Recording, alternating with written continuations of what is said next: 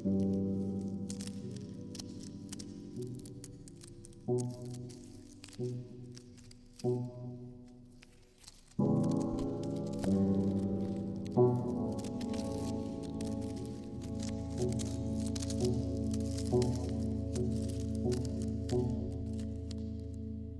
bakınca 90'lara karşı ciddi bir merak oluşmuş vaziyette.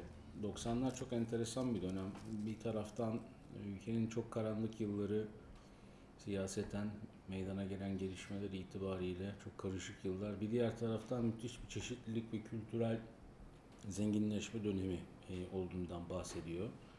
Görüştüğümüz e, diğer konuklarımız bu podcast serisinde. Siz nasıl görüyorsunuz 90'ları ve nirengi noktaları sizce neler? E, tarihsel olarak belirlemek çok kolay değil tabii ama şey gibi yani gökyüzünde büyük bir ışık var. Bir sürü havai fişekler patlıyor. Yıldızlar var. Bir takım uyduların ışıkları var. Uçaklar vızır vızır geçiyor. Ama sonraki bir karanlığı haber veren aşırı aydınlık gibi bir yandan. Bütün bunların söndüğü bir dönemi haber veriyor gibi adeta. Yani teşvikle semirmiş bir e, ihracat fazlasının getirdiği bir bolluk bir potlaç durumu neredeyse yaşanıyor. E, herkes bundan payını alıyor. Bir yandan günübirlik şikayetler olsa da dediğin gibi günlük hayatta müthiş bir arayış, zenginlik, konuşma, tartışma, hatta neşe diyeceğim zaman zaman.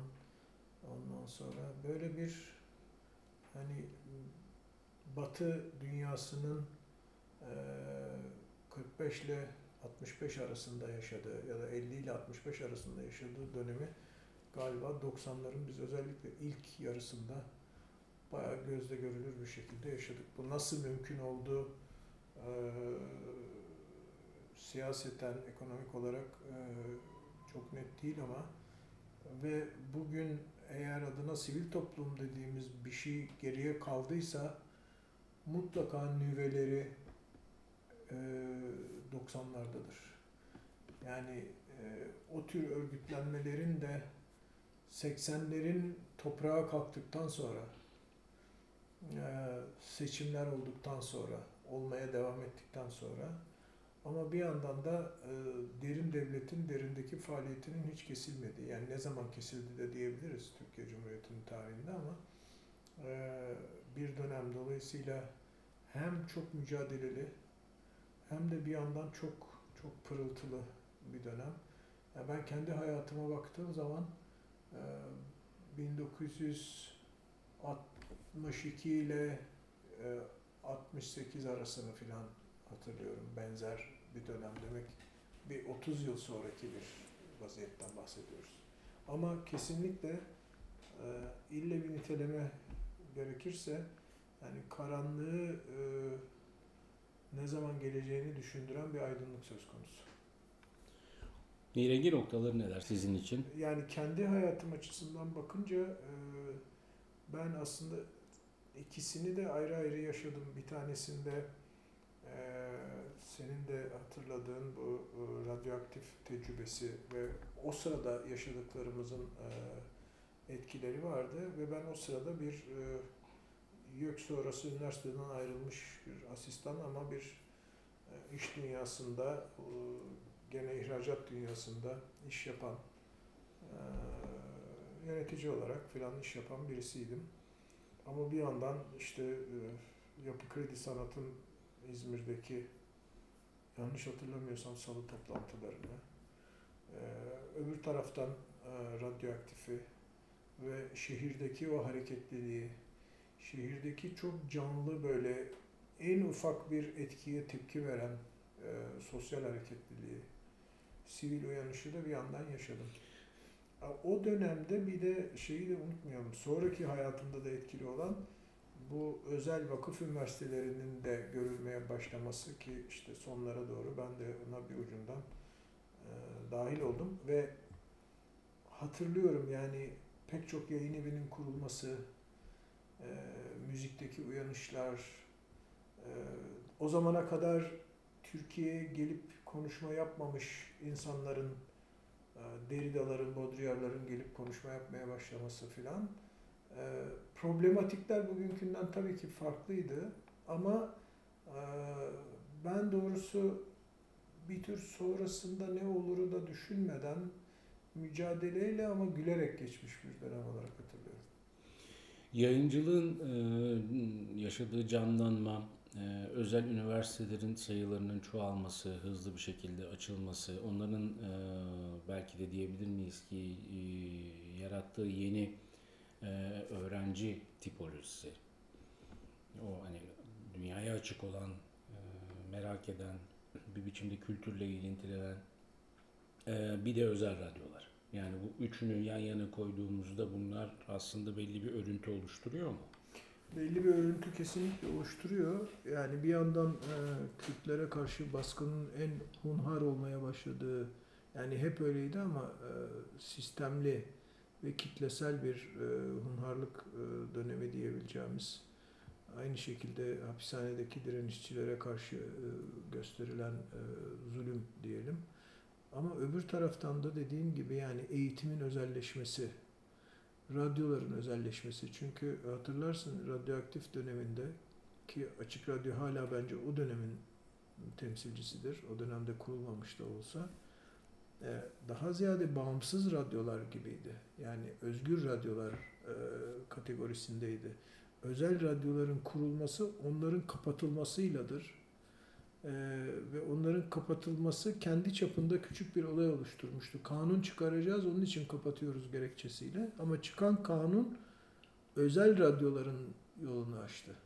Yani bu adına neoliberal denen e, meselenin ki ben neoliberal kavramına da itiraz ediyorum çünkü e, ben liberal değilim ama e, liberallik adına da itiraz edilmesi gerektiğini düşünüyorum. Çünkü muhafazakarlık yani belirli bir dar bir kesimin eline fırsat olarak bunu vermek liberallik değil. Yani post muhafazakarlık filan denebilir aslında. Ee, en yani Thatcher'lardan ve Blair'lerden öğrenilen haliyle uygulanabildiği belki de yegane dönem. Çünkü sonrasında başka şeylere dönüştü. Ee, evet bir bir yandan açılma ama e, az sayıda ele giderek açılma. Yani o dönemde bizim gibi e, kültüre ve sanat alanına yaklaşanların da küçük fırsatlar bulabildikleri, e, büyüklerden, damlayanlardan edinebildikleri kadar fırsatı kullanabildikleri bir dönem bir yandan da. O bakımdan da e, hakikaten e, pek çok gözde işte Biennale'in de e, görünür olması da bunun içinde filan e, böylesine bir dönemdir. Muhtemelen ben şimdi müziği çok iyi adlandıramam ama müzikte de muhtemelen buna benzer uyanışlar olmuştur. Hem e, bilinçlilik anlamında hem de endüstrinin büyüklerin e, gölgesine girmeden bir şeyler yapabilme arayışı anlamında. E, doğru Murat Meriç de ondan bahsediyor. Bu bağımsız sahnenin mesela 90'lı yıllarda e, belli başlı bir takım plak şirketleri tarafından e, 5-6 plak şirketi tarafından mesela nasıl görünür hale getirdiği, getirildiği. E, müzik tarafında o var. Yayıncılık tarafında da Cem Erciyes çok güzel anlatmıştı onu. O canlanma Cağaloğlu'ndan Beyoğlu'na gelme e, meselesi. E, Basının da gene Cağaloğlu'ndan bu defa e, basın ekspres yolu denen acayip yere doğru sonra tekrar kaybolacak ondan 20-25 sene sonra dağılacak. Bir yandan da mesela yeni yüzyıl radikal gibi başka bir gazetecilik geleneği değil mi ortaya çıkıyor evet, o dönemde? Evet ve e, ben hatırlıyorum e, yani ana akım medya denen e, adamlar da bunun içinde kendilerine nişler yaratma ihtiyacını hissettiler. Demek ki böyle bir arayış vardı ki. Talep var mıydı? E, talep doğdu. E, yani o ihracatın, ya orası çok ilginç değil mi? İhracatın Çünkü... hani teşvikle sevilmiş ihracatın yarattığı, ihracat sadece e, sermaye sahipleri için bunun değil bunun için çalışan insanların da sayıları herhalde binlerledir.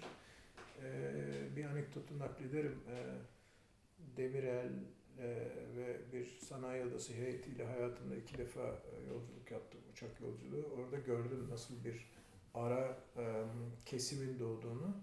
E, buna talep doğdu.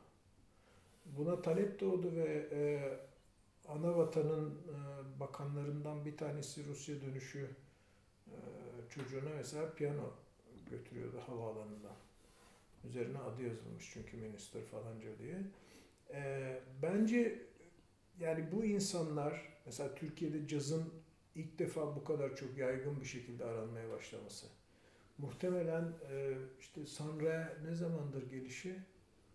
Aa, şey değil mi pozitifin sokak konseri. Beyoğlu'nda Evet. e, şey yapması. Evet. Akbank Jazz Festivali, e, blues, Nefes Bilsem Blues. blues ve e, Parlament Jazz Festivali. o zaman bunlar yasak mıydı değil miydi onu bilmiyorum ama böyle bir kitle oluştu. Bu insanlar rahatça bir kere zaten işleri gereği yurt dışına giderken bir şeyleri alıp getirip merak etmeye başladılar. Yani e, bir yandan da e, dünyada olup biteni merak etme, bir miktar maaşları, ücretleri, finans sektöründe olup bitenler, özel bankaları da buna dahil etmek lazım. ile e, talep de e, zaman içinde gelişti diyeyim yani. Özel sektörün de çok ciddi bir desteği var o dönemde değil mi kültüre? Tabii. Bankacılık sektörü başta olmak üzere. Ee, yani ilk defa marka olma meselesi açık açık konuşulmaya başladı.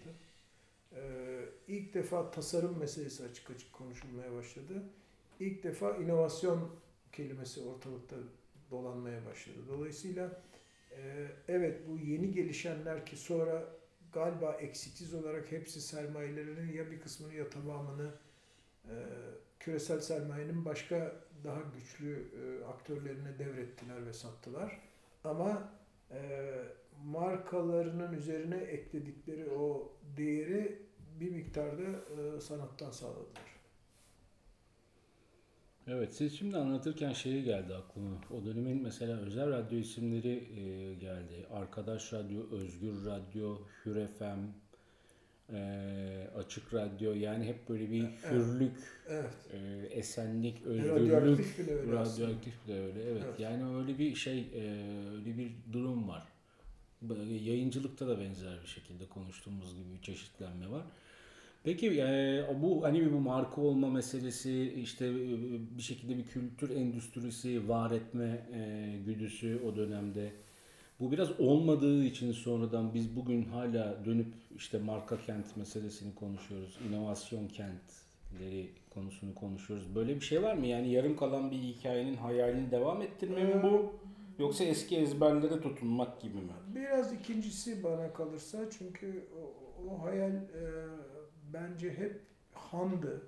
Hep vaktinden evvel e, semirmeye yönelikti. Hep açık kapatma e, içgüdüsüyle e, hareket ediyordu. Onun için de bence e, hep hamdı ve e, bugün de e, ham olmaya devam ediyor. Tabii şimdi e, bütün bunları konuşurken üzerine bir de Covid'in getirdiği başka türlü gerçekleri de konuşmamız gerekecek. Yani aradan 30 yıl geçti ama yakın zamanda ben bir yazı yazdım. E, Böyle bir kavramsal kısa bir yazı. O da antroposenin gün batımı. Yani e, son 10-15 yılda bizde ve batıda hatta doğuda da e, doğu batıda neresi giderek o da karıştı yani. E, bir sürü toplantıda, bienalde, panelde, kitapta antroposen konusu öndeydi. İnsan diğer canlıların üzerine bastı filan. Uzun sürmedi yani bence artık başka bir şeyden bahset. Başka bir çağa girdik. O çağın ne sen olduğunu ben bilmiyorum. Ama o çağın sahnesinde eee öngörülemeyen felaketler, tutulamayan insan akışları, eee, farklı e, kültürel ifadeler, farklı sanatsal e, yaratıcılık biçimleri mutlaka gündeme gelecek. Özel üniversitelerin, vakıf üniversitelerinin bu o sürece e, bulunduğu katkıyı biraz açabilir miyiz? Aslında Türkiye'de yakın tarihiyle özel üniversitelerin tarihini birlikte yazmak lazım. Çünkü e, yani İhsan Doğramacı denen figürü nereden geldiğini,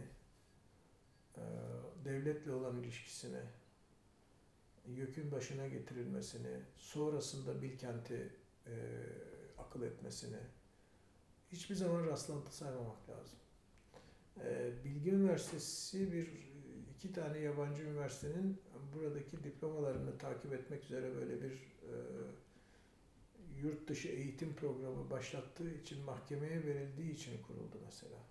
Ama şikayet eden Bilkent ekibiydi. Dolayısıyla e, yani üniversitelerin tarihini e, önce ideolojik şeyden bağımsız merakla yazmak gerekecekse bu doğramacı ailesi nedir? Irak petrol, Kerkük petrolleriyle ilişkileri nelerdir? Yükün başına getirilmesi nasıl bir operasyon? Ee, ve hemen akabinde Bilkent diye bir ürünün ortaya çıkmış olması, e, tek kalması mümkün değildi. E, ondan hemen sonra da e, İstanbul Belediye Başkanı Bedrettin Dalan'ın Yedi Tepesi'nin kurulmuş olması da rastlantı olmasa gerek. Yani şimdi pek çok müteahhitin e, veya girişimcinin e, okulları var irili ufaklı ama yani eskiden de özel okullar vardı Türkiye'de. Eskiden de özel yüksek okullar da vardı. Ve deneme büyük bir hayal kırıklığıyla sonuçlanmıştı. Hatta ben e, çocukken e, yabancı azınlık okulları hariç özel okullara palas denirdi. Yani gitti sarayda dinlenir gibi dinlen anlamında Aa, o palasta okuyor denirdi. Bunun gerçekten bir ürün haline getirilmiş olması ve bugün geldiği nokta yani onlarca yani herhalde yüzden fazla olabilir sayıları ya da çok yakındır. Eğitimin kalitesi hani devlette kamu üniversitelerinin ne halde olduğu da ayrı bir vaka zaten. Ee, ama dünyadaki trendi bu bakımdan kötülük anlamında ve kitlesellik anlamda yakaladığımızı söylemek doğru olur yani. Ee, az önce şeyden bahsettiniz, ee, İzmir Salı toplantıları. Ee, o dönem 90'lı yıllardaki İzmir'in kültür ortamı hakkında neler hatırlıyorsunuz, neler Ee, söyleyebilirsiniz? valla Çünkü yani- bugün biz ba- baktığımız zaman çok bir şey hatırlamadığımızda hemfikiriz de. Sizden bir dinleyelim. Kamusala doğru büyük bir açıklık hatırlıyorum ben de. Yani elimde notlarım yok birebir söyleyebilecek kadar. Ee, bir kere m, ekolojinin keşfi galiba Türkiye'de en erken İzmir'de oldu. Ee, burada Bergama'daki mücadelenin Yeni Foça'nın girişindeki meşhur bu çelik haddaneleri yüzünden e, dumanlara gömülmüş olan köy şimdi adı gelir aklıma. Aynı zamanda o zamanki belediye başkanının bir anda e, sahil şeridini e, otobana çevirmek üzere kalkıştığı şey, ağaçları yok etmek üzere e, Karşıyaka'nın sahilinde insanların ağaçlara sarılıp kestirmeyiz demeleri. Yani 30 yıl öncesinden bahsediyoruz.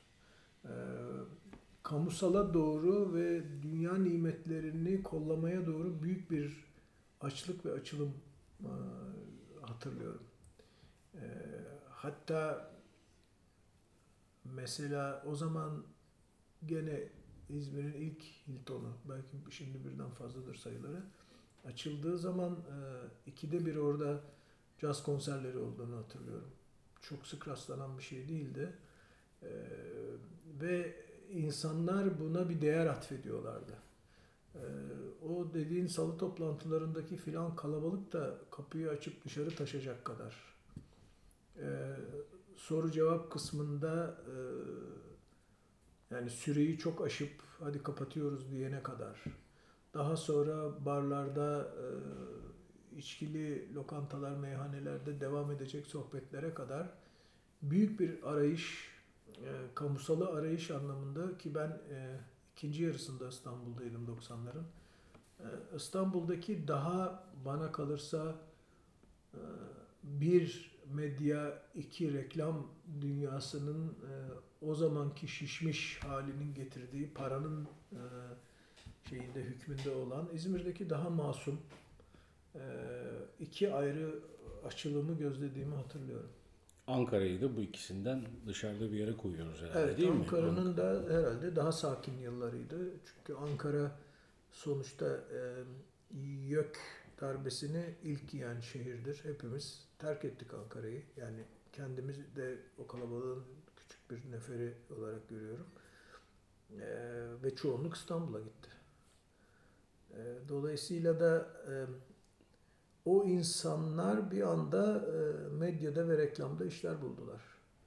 O dönemdeki e, şiirleri yayınlanan şairlerin çoğu metin yazarıydılar. E, bütün bunlar rastlantı olmasa gerek. Bazen bankaların kültür işlerine bakan ilk defa yöneticiler tayin ettikleri görüldü. Sadece yapı kredi değil üstelik. Yani finansçı ama klasik müzikten de hoşlanıyor. İşte edebiyatta da merak. Sonra bazıları romancı da oldular. Demek ki büyük bir kaynama, büyük bir arayış, fokurdama dönemiydi her anlamda. O 90'ların ikinci yarısından e, bahsederken festivalleri saydık ama iki tane e, dinamikten çok söz ediliyor. Bir tanesi Habitat, e, ikincisi de e, İstanbul Müzik Şenliği. O da İstanbul Müzik Şenliği'nin dört günde böyle yüz küsür konsere belki e, tam rakamlarına bakmak lazım. E, müthiş miktarda panele, e, yan etkinliğe, atölyeye, atölyelerin çok geçerli olmadığı bir dönemde üstelik e, ev sahipliği yapmış olması anlamında İstanbul Müzik Şenliği müstesna sayılıyor. Biraz dışarıyla bağlantı nasıldı? Yani yurt dışıyla ilişkiler anlamında İstanbul'un, Bence ilk kez bu küreselliğin rüzgarına kapılarak e, siviller de e, uluslararası ilişkilerin önemini e, hissettiler ve kurmaya başladılar. O söylediğim iki olay da buna örnektir. E, yani o zamana kadar böyle protesto mesajlarını paylaşmak, dayanışma e, mektupları filan şeklinde gidip gelen şey ilk defa birlikte iş yapmaya dönüştü. Ve e, kabul etmek lazım ki Tarih Vakfı'nın ki o da bir e, YÖK dönemi ya da post YÖK ürünüdür. Hepimiz e, vakfın e, mütevellisiydik sonuçta. E, birinci dereceden rolü olmuştur. Yani e, habitattan her şeye kadar, e, Boğaz'da yapılan konserli gezilere kadar e, Tarih Vakfı'nda birinci dereceden rolü olmuştur. Hı hı. Yani aktörlerden bir tanesiydi. Şu anda e, çok fazla ortada görmesek de işte bazı yerel tarih, sözlü tarih çalışmaları filanla e, daha ziyade ufak toplantılarla sınırlı. Tarihin başka bir yüzüyle barışma anlamında da bir rolü olmuştur kesinlikle. Yani ilk büyük soruların bize ait tarihin ve dünya tarihinin ilk büyük sorularının içeride sorulmaya başladığı e, dönemin aktörlerindendir. Sizce 90'ları ne kapattı, kapatan olay ne? Zor bir soru çünkü 90'lar muhtemelen 2000 yılında kapanmadı. Ee, yani 2000'lerin içine doğru sarktı tabii evet. ki. Ama böyle 90'lar dediğimiz şeyin seyrelmeye başladığı olay ne? Yani onu seyretmeyi başlatan şey ne? Ee, muhtemelen başta söylediğimin tersi olsa gerek. Biraz şimdi Montesquieu gibi konuşacağım. Yani Romalıların e, ihtişamını sağlayan ne idiyse ondan vazgeçilmesi de onların çöküşünü sağladı gibi. E, ihracattaki bu hamlenin düşmesidir. Ve e, ihracat pazarları bizde genelde hep tek yönlü çalışmıştır. İran-Irak savaş çıktı, Libya. Müteahhitlerin başı derde girdi, Almanya ucuz fiyatlarla filan gibi. Dolayısıyla buralarda sorunlar çıkıp da e, ihracat balonu giderek sönükleşmeye başladığı zaman bence 90'larda e, inişe geçti. Çünkü orada üretilen fazlanın e, kültür dünyasındaki o canlılığa da bir ucundan şu kadarcık bile olsa bir katkısı olmuştu. O seyrelmeye başlayınca ister istemez öbür tarafta da bir fakirlik e, dikkati çekmeye başladı. Tabii bu bir anda olmadı ve bu 2000 yılının bir ocağında olmadı ama e, giderek o yöne doğru girdi yani. E zaten yani o arada e, MHP e, şey DSP e, koalisyonu ve orada yaşananlar vesaire, dünyada olup bitenler, Türkiye'deki müteahhitlerin yurt dışında iş alamaz olması aynı zamanda çöküşün başlangıcıdır. Bu fazla olmadığı zaman eğer kapitalist sistemin bir de yedeğini aldığı bir ekonominin içindeyseniz zorlanır yani. Şimdi yapılanlar onun kalıntılarından kalan bir hareketliliktir bence yani. Ben de onu soracaktım son olarak. Yani oradan ne tür kalıntılar kaldı ki bugün onların üstüne basıyoruz? O kalıntıları nasıl tarif edebiliriz? Sivil bir hareketlilik ve merak kaldı. Ee, kesinlikle. Ee, üzerine bir şey eklendi. O zaman e, başka kaynaklardan tırnak içinde medet umarak e, çalışmak ihtiyacını duyan aktörler e, giderek kendi imkanlarıyla belki çok daha az kar bile demiyorum adı kar değil çok daha az gelire e, kanaatkarlık ölçeğinde razı olarak e, ama kendi kurdukları şeyleri e, yürütmeye başladılar. Yani örnek vermek gerekirse meşhur pozitifin hikayesi tek başına yazılabilir. E, hemen onun yanına e, İstanbul Bağımsız Film Festivali ve onların da festivalinin önce e, kendilerinden yabancılaştırılıp sonra da tamamen kapanması örnek verilebilir. Dolayısıyla e, bunun Türkiye'de yanlış anlaşıldığı gibi sermayenin bir işi olmadığı belki 2025'ten sonra iyice ortaya çıkacak.